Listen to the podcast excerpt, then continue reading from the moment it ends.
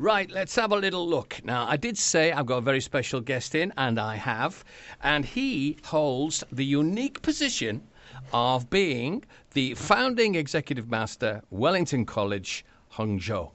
Now, Paul, that is Yes, great. That- and his name is Paul Rogers. I should have said that. His name is Paul Rogers, and I've been trying to get you in for a long time. I mean, you've been Hmm. you've been in on on the Master's Voice and updates and stuff like that. But I wanted some private time Okay. where w- we Hmm. chat about you. Well, I'm very happy to be here, Baz, and um, I'm very happy to talk about my, myself. um, so thanks for inviting me. yeah, okay. it's great to be here. And I did ask you. It's not an easy thing, actually. I j and it was Hmm. quite. Uh, you know, I sent you a message and said, "I'd love to have you in. Can you pos- possibly put together five, five, half dozen tunes?" And it's Yeah. not the easiest thing in the world. is no, it? it's it's very difficult, and that's why I got the songs back to you so late, Baz. You know, because I was thinking about it again and again. So, you know, if you ask me again now, I'd probably give you five different songs. So those are the five songs. You know, I settled on last night when I sent them to you, but uh, they're, they're all good songs. They're great songs. I was uh, listening and I was moved, moved. Lovely. Yeah, I know really. you said you were, Yeah. and I was moved that you were moved as well. we'll talk about that piece of music in a minute. But but um, from my point of view, I've learned things about you I didn't know. I remember I was walking around. We were setting up when the parents were about to come, Mm. and you had a cello. Yeah, no, I, I play played- the cello. I think I think you saw me with an electric cello, which uh, Rachel, my wife, um, bought for me as a, a special surprise about a year ago. So, yeah, I play the cello. I've played the cello for a long time now. My mum used to play the cello. My sister plays the cello. Um, so yeah, I guess it was a big part of my life when I was growing up and playing in, in amateur orchestras as well and semi-professional. So um, I don't play as much now as I should do, unfortunately. Well, it was it was very beautiful. I'm I- I'm uh, I'm not musical, though I appreciate music, and Mm. I've tried to play and learn, but it just isn't there. Yeah.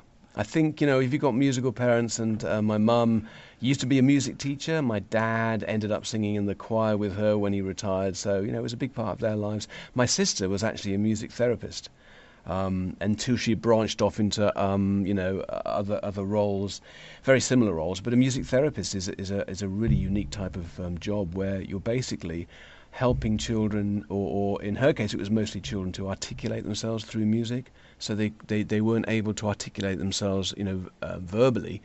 So it was through music. So she'd sit in a room and bang drums with them and, and bang the piano and all sorts of things. And that's how they, yeah, as I say, that's how they articulated themselves. And it doesn't. It's not about making a tune, is it? No, no. It's just It's just about relieving stress or, or, or um, being able to express your happiness at a certain time. It's just being able to do things you can't normally do um, verbally. so you come from this musical background. Yes, in a word, yes. In a word, yes, yes.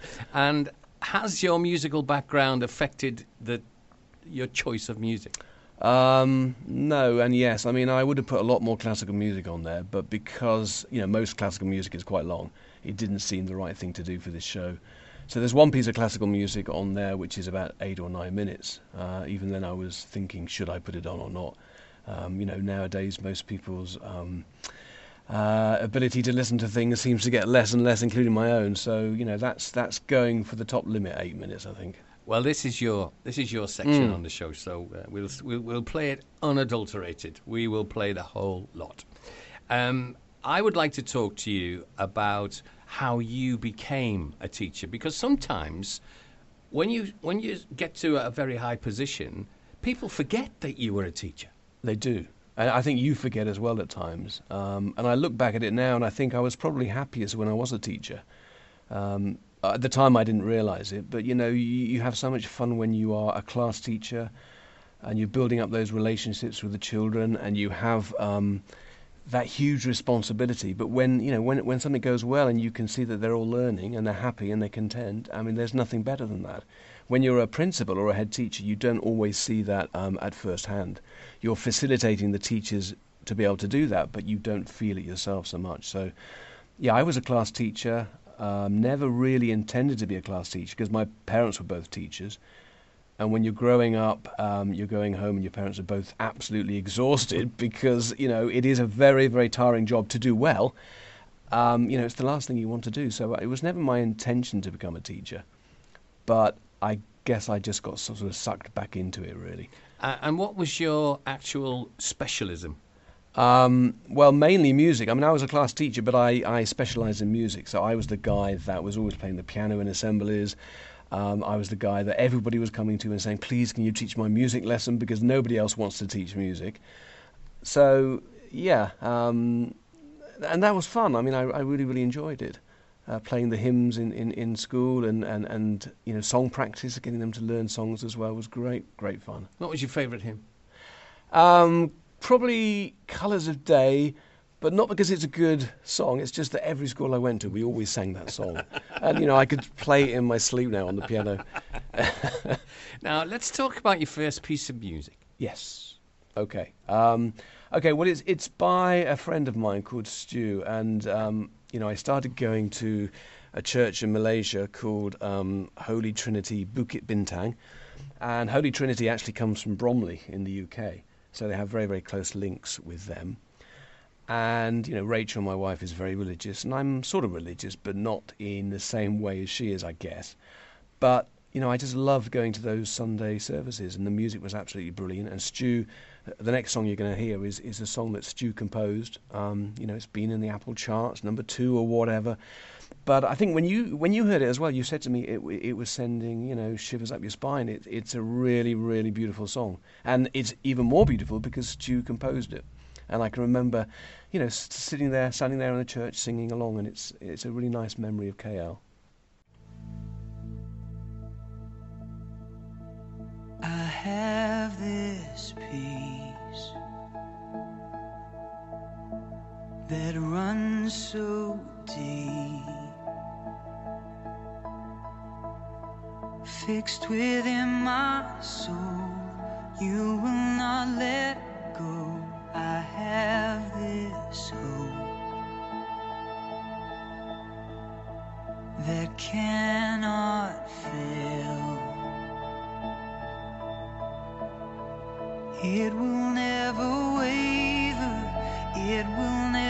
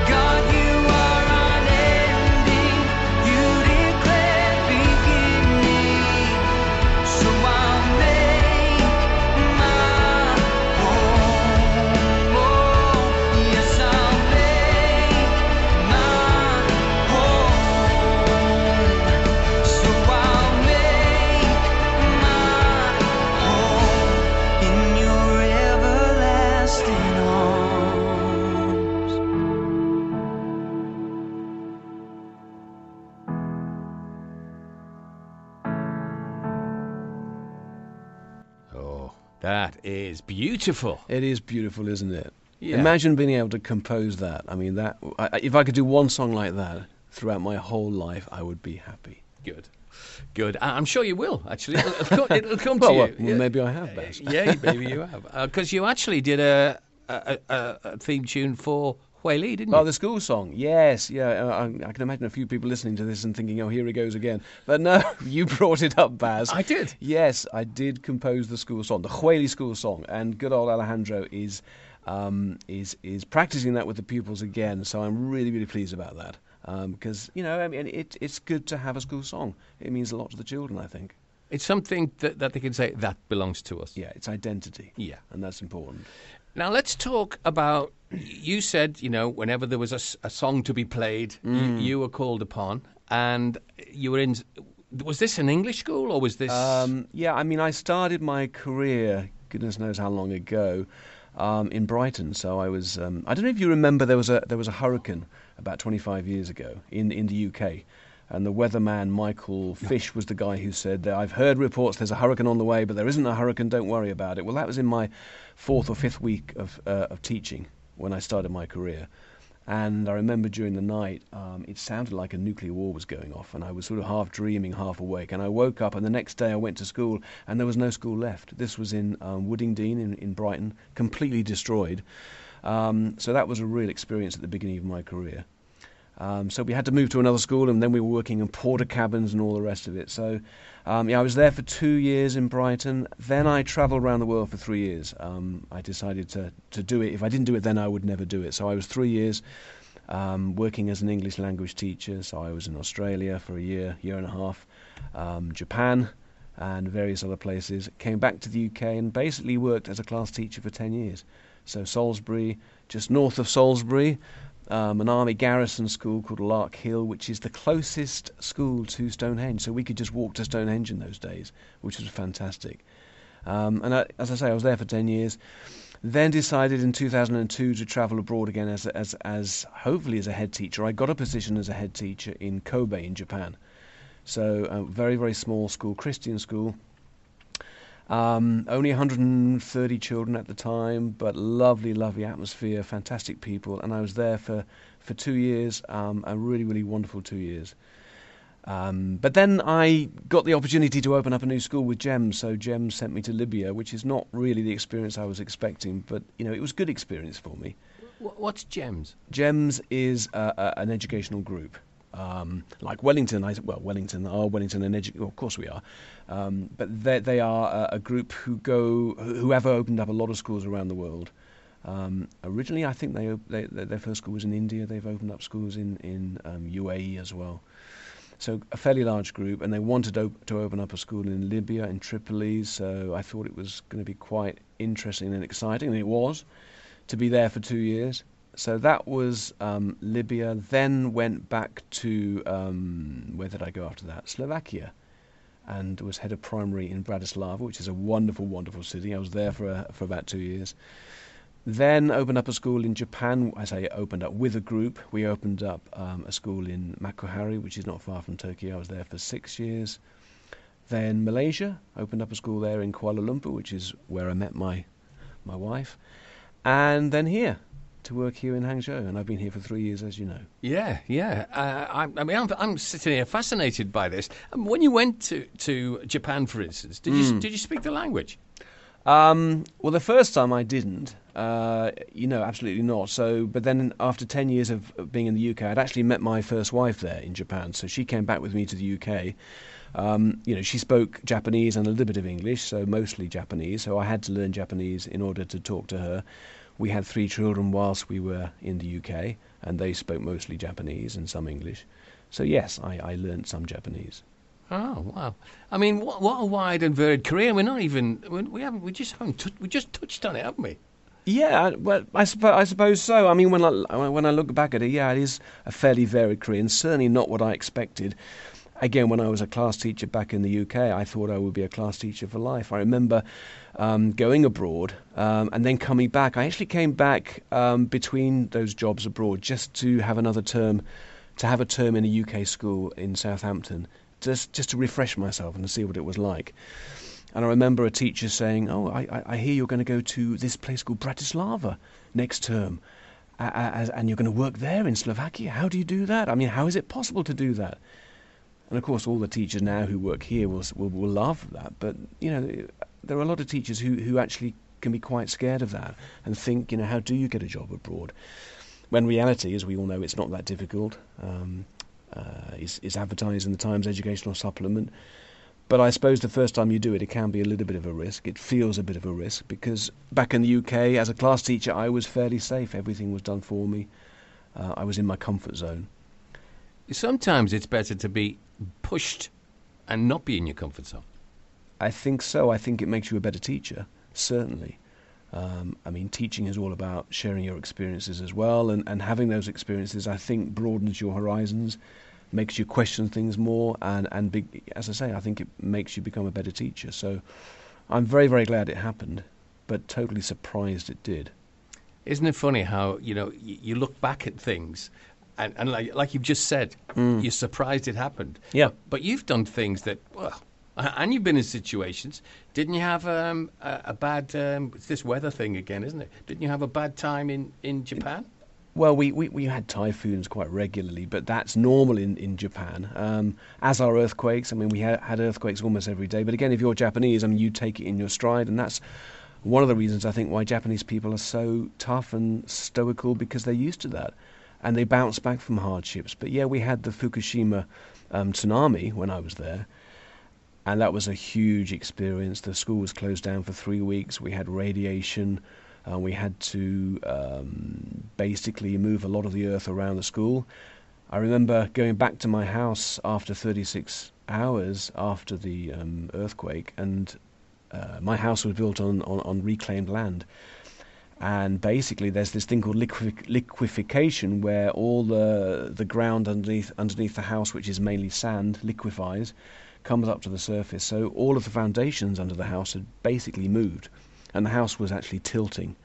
We couldn't open the doors or the windows because the frames were bent, and a lot of the houses in the local area were the same. So there were people who couldn't even go back into their houses.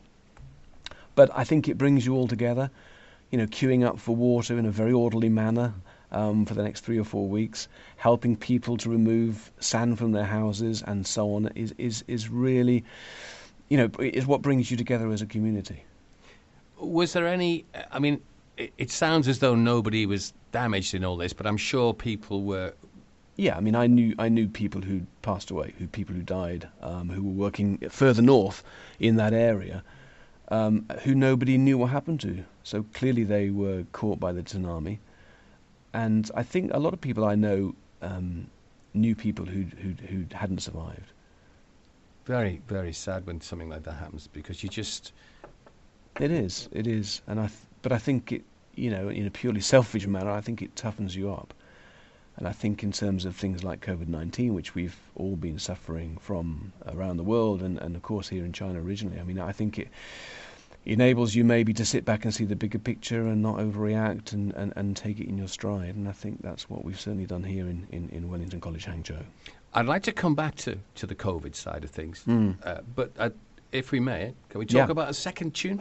Certainly we can. Remind me which is the second Uh, tune. the second tune is uh, somebody I have not heard of, and I listen to the music. I love it.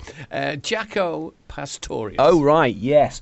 Well, I do uh, attempt to play the bass guitar as well, um, and I love the bass guitar. And he's just one of those great icons. A really interesting man, um, and and he was probably the first guy who actually was was playing a fretless bass. I mean, he just took out, um, you know, he he took out with pliers. Um, the frets on on a, on a guitar, filled them all up with Polyfilla or whatever it was, and, and he was the first, probably not the first, but one of the first fretless bass players, and, and he's he's you know he's renowned as being a real icon um, for for bass players now. I wondered why the sound was different, and I couldn't work it out. I thought, uh, have I have I got that? Is that a good quality recording? It was. It was great, and it just sounded so different. Yeah, and it's just it's just it's just the riff, it's just the bass line, and I also like it because my, my little baby Abigail, who's um, 14 months old, she she loves this as well, so she'll just dance away to it because she just likes the rhythm and, and, and, and the sound and the tone quality. Well, let's hear. Thank you.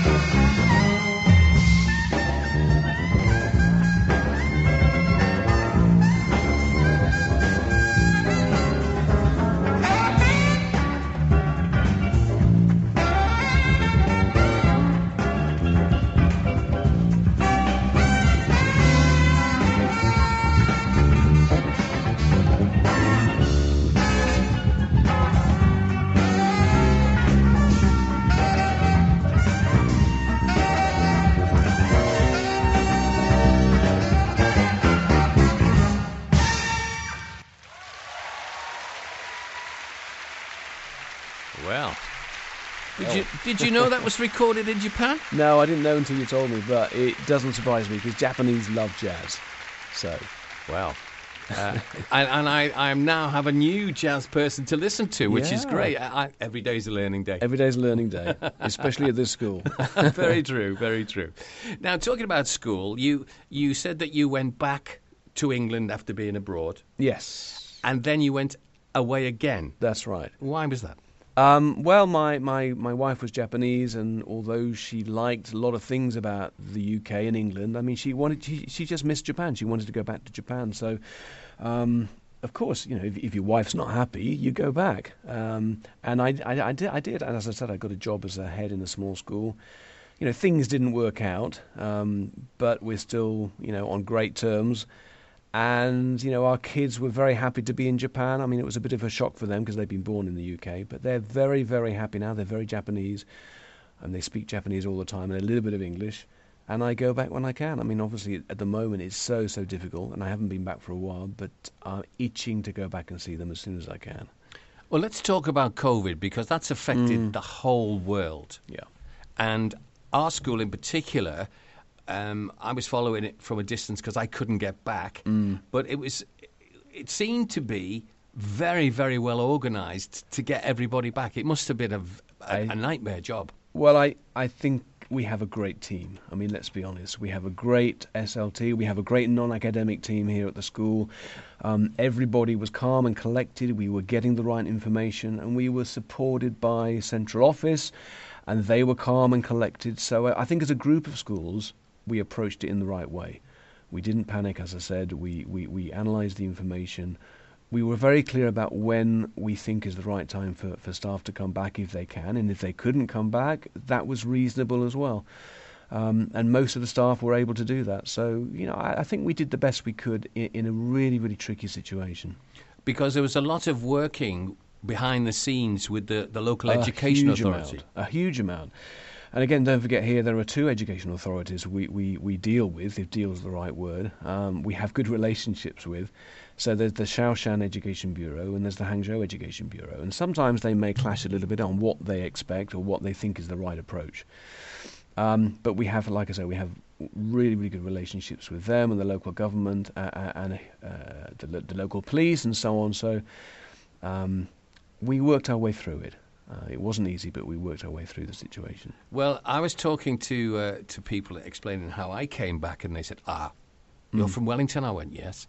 They have a very good relationship with their uh, education authorities. I Yes. thought, yeah, yeah, which is well, good. no, I mean that's that is really good to hear, and I think it's worth working on. And yes, they they think very highly of us as a school, as a group of schools, because don't forget we have three schools within Wellington College, Hangzhou. Um, and we try to maintain that good relationship because uh, I think it's very, very important for the future development of the schools as well. Now, you mentioned three schools. Interestingly, when I first came here, Hmm. I, I didn't realise there were three schools. Yes, no, there are. There are two bilingual schools. So there's the Huili um, Nursery, Hangzhou, there's the Huili School, Hangzhou, and there's the Wellington College International, Hangzhou. So two of those, yes, are bilingual, and one is purely international. It was very interesting for me because I would say to people, "Oh, can I come round and do an interview with you?" And they'd say, "Oh, well, uh, we we work in the nursery." And I'd Mm. go, "I go, hold on." Where's the nursery? I'd say. and I'd, I'd say, uh, oh, oh, on the Hangzhou campus. Yeah, well, I'm on the Hangzhou campus, and- Yes. and, and we're all together. Of course, and I think we are all together, um, and we all feel together. Uh, and I think um, you know that's one of the great things about being on the same campus. If you if you look at Shanghai, they may say that one of their challenges is they're not all on the same campus. I don't know; they may not say that, but I, I think for us it is a bit of a benefit that we can all you know get together and can meet together and talk about things that are relevant to all three schools. I, I must also say, Mm. I and my, my wife feel very, very safe back in China. Great. I mean, that is good to hear. And I've heard stories about, yes, teachers and non academic staff who've been abroad. And, and I, you know, for me as well, I feel very, very safe here in China. I think one of the great things is that um, when people are asked to do things, they tend to do them. Um, and that's one of the reasons, perhaps, why um, China is such a in such a safe situation at the moment. Definitely. Let's have a let's have a talk about your Ludwig. Ah, my Ludwig. Your Ludwig. My Ludwig. Ludwig van Beethoven, yes. Well, I've chosen um, a, a, piece of classical music, so apologies to those people who may be listening who don't maybe like classical music as much. But this is um, this is one of his string quartets, and you know many people would say that perhaps his his late string quartets, you know, are, are some of the greatest classical music ever written. So I've chosen the Cavatina, which is from his Opus 130, and it's a, just a beautiful standalone movement.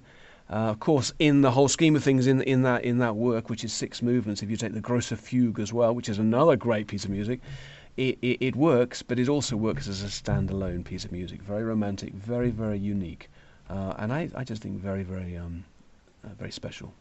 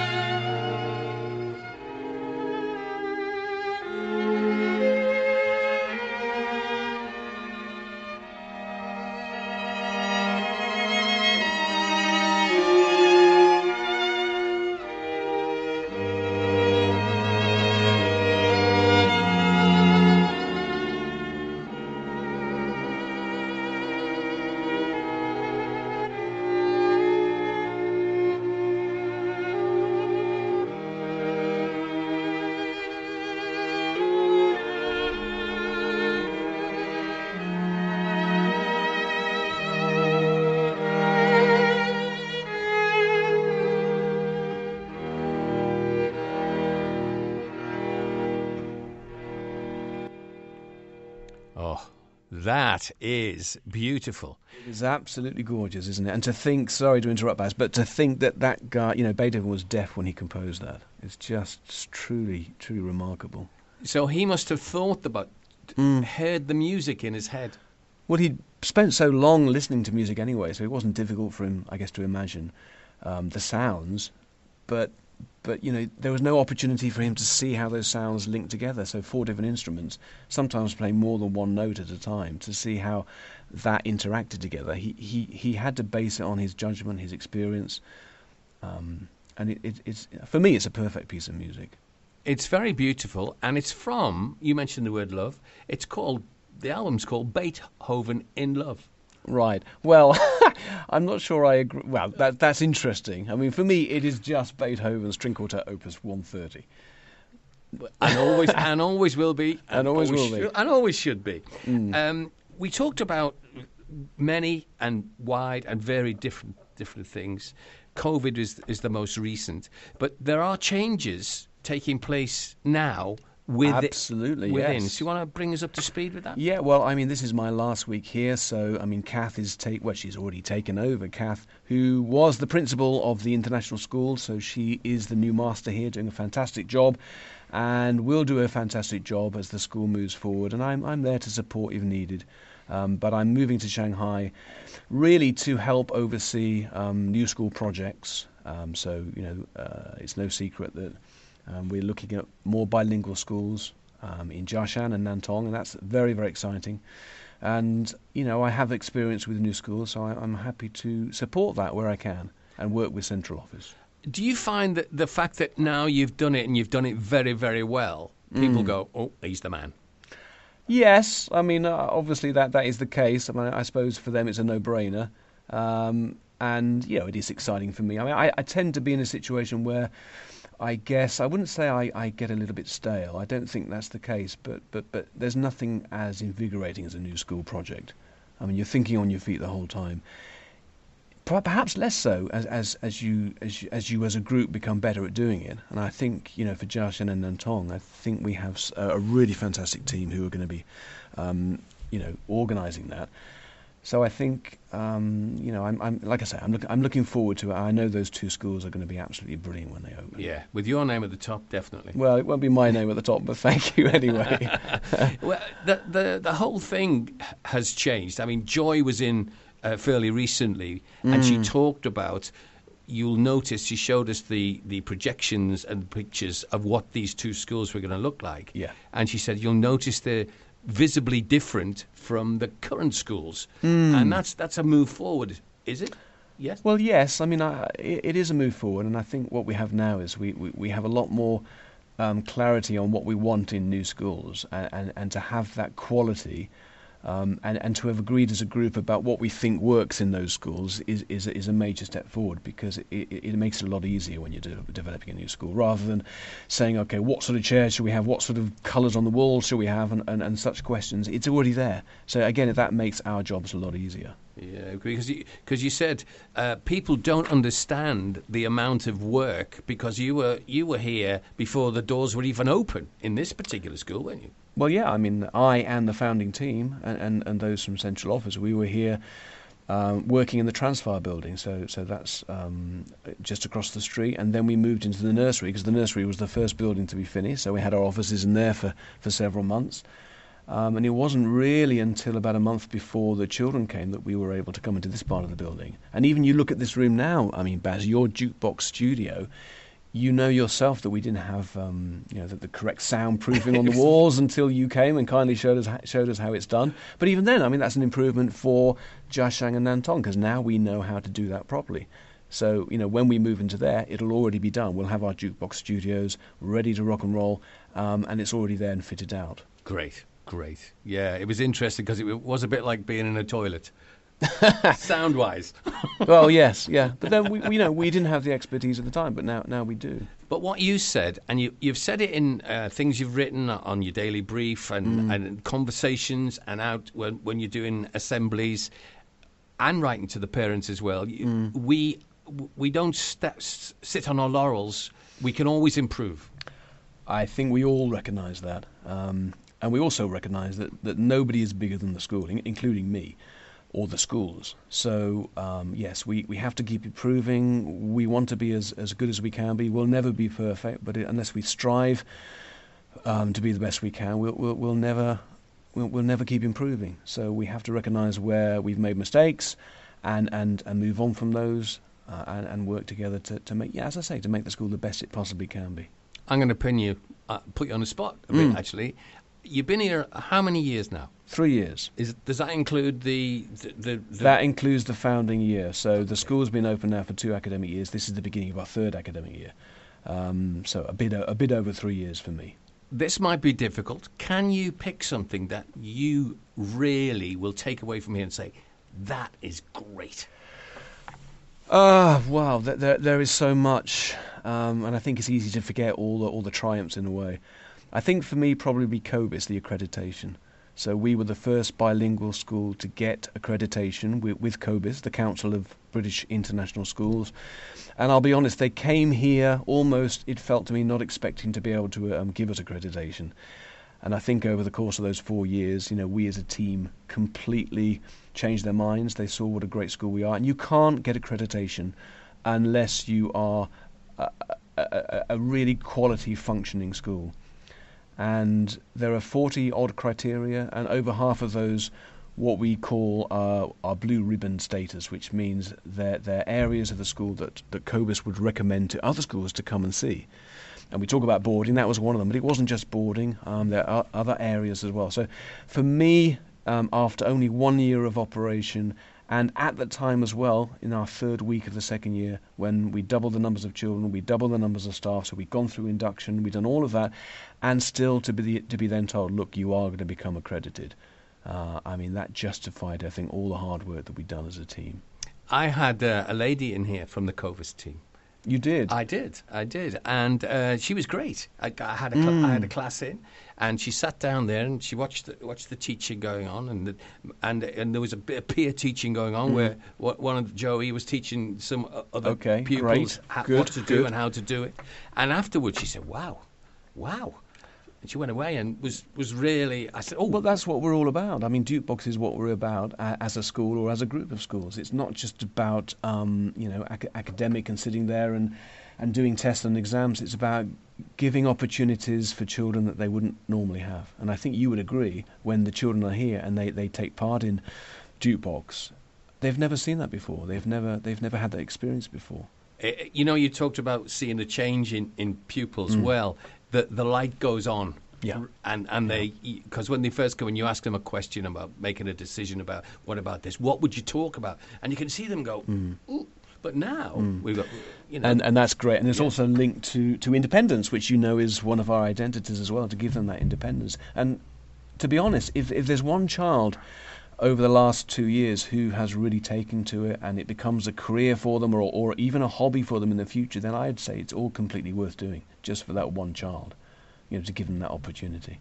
Very true. Now then, let's have a look at your. Well, this is a good one. Uh, what is it? Oh, Sinead O'Connor. It is.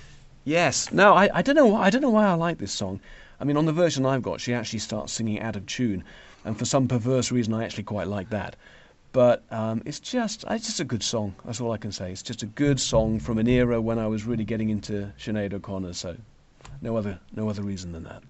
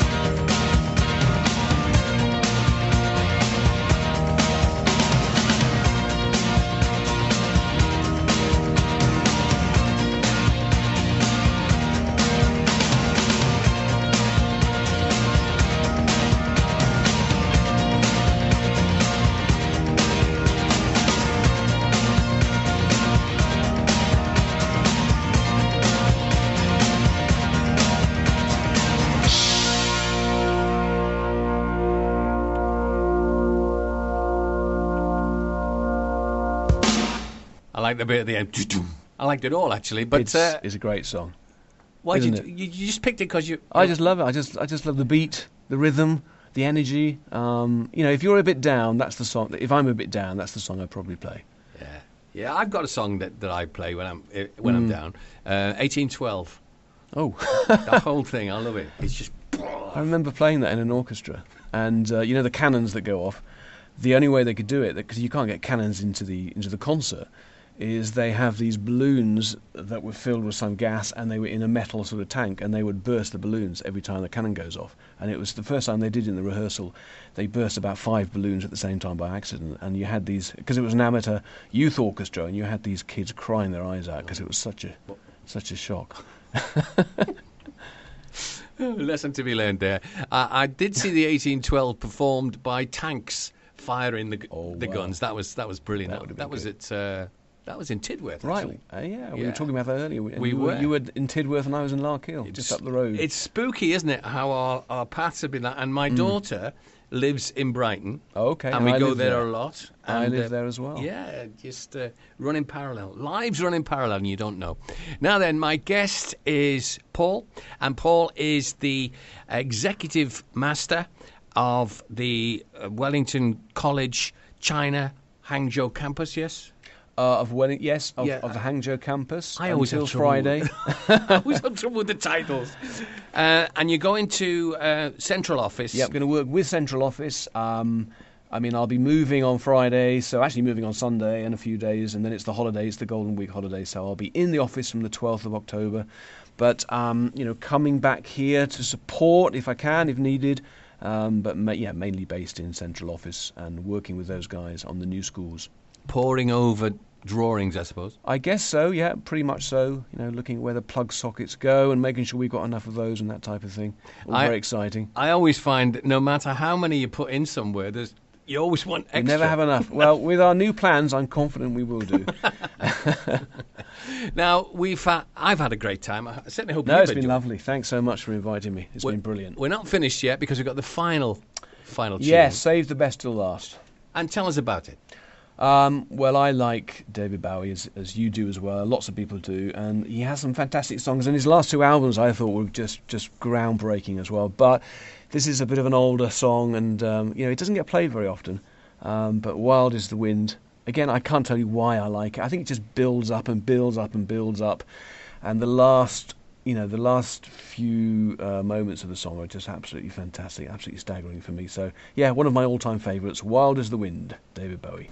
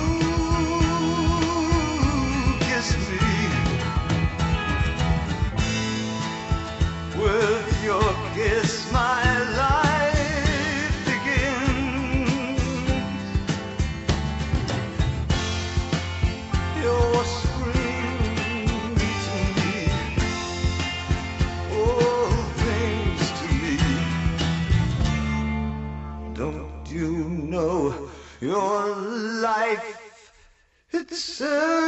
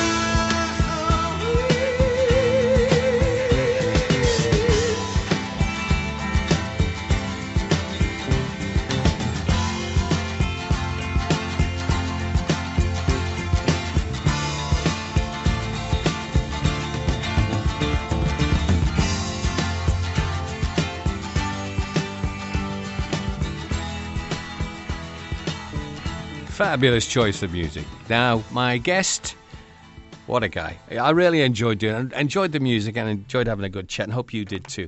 Uh, we, we're going to turn it into a podcast and we'll put all the music details down so as if, if you like the tracks, which I'm sure you will. I certainly did not know a lot of them and I, I'm, I'm, a, I'm a fan now. Uh, anyway, our guest my guest was Paul Rogers, the founding executive master, Wellington College, Hangzhou. And he's he's leaving at the end of this week. Um, I'm personally going to miss him because he's uh, oh, he's he's great, but so too is Kath. So you know, life goes on, doesn't it? It does indeed. So thank you very much indeed, Paul, giving your time and your music and the insight into your life. I enjoyed it very much indeed.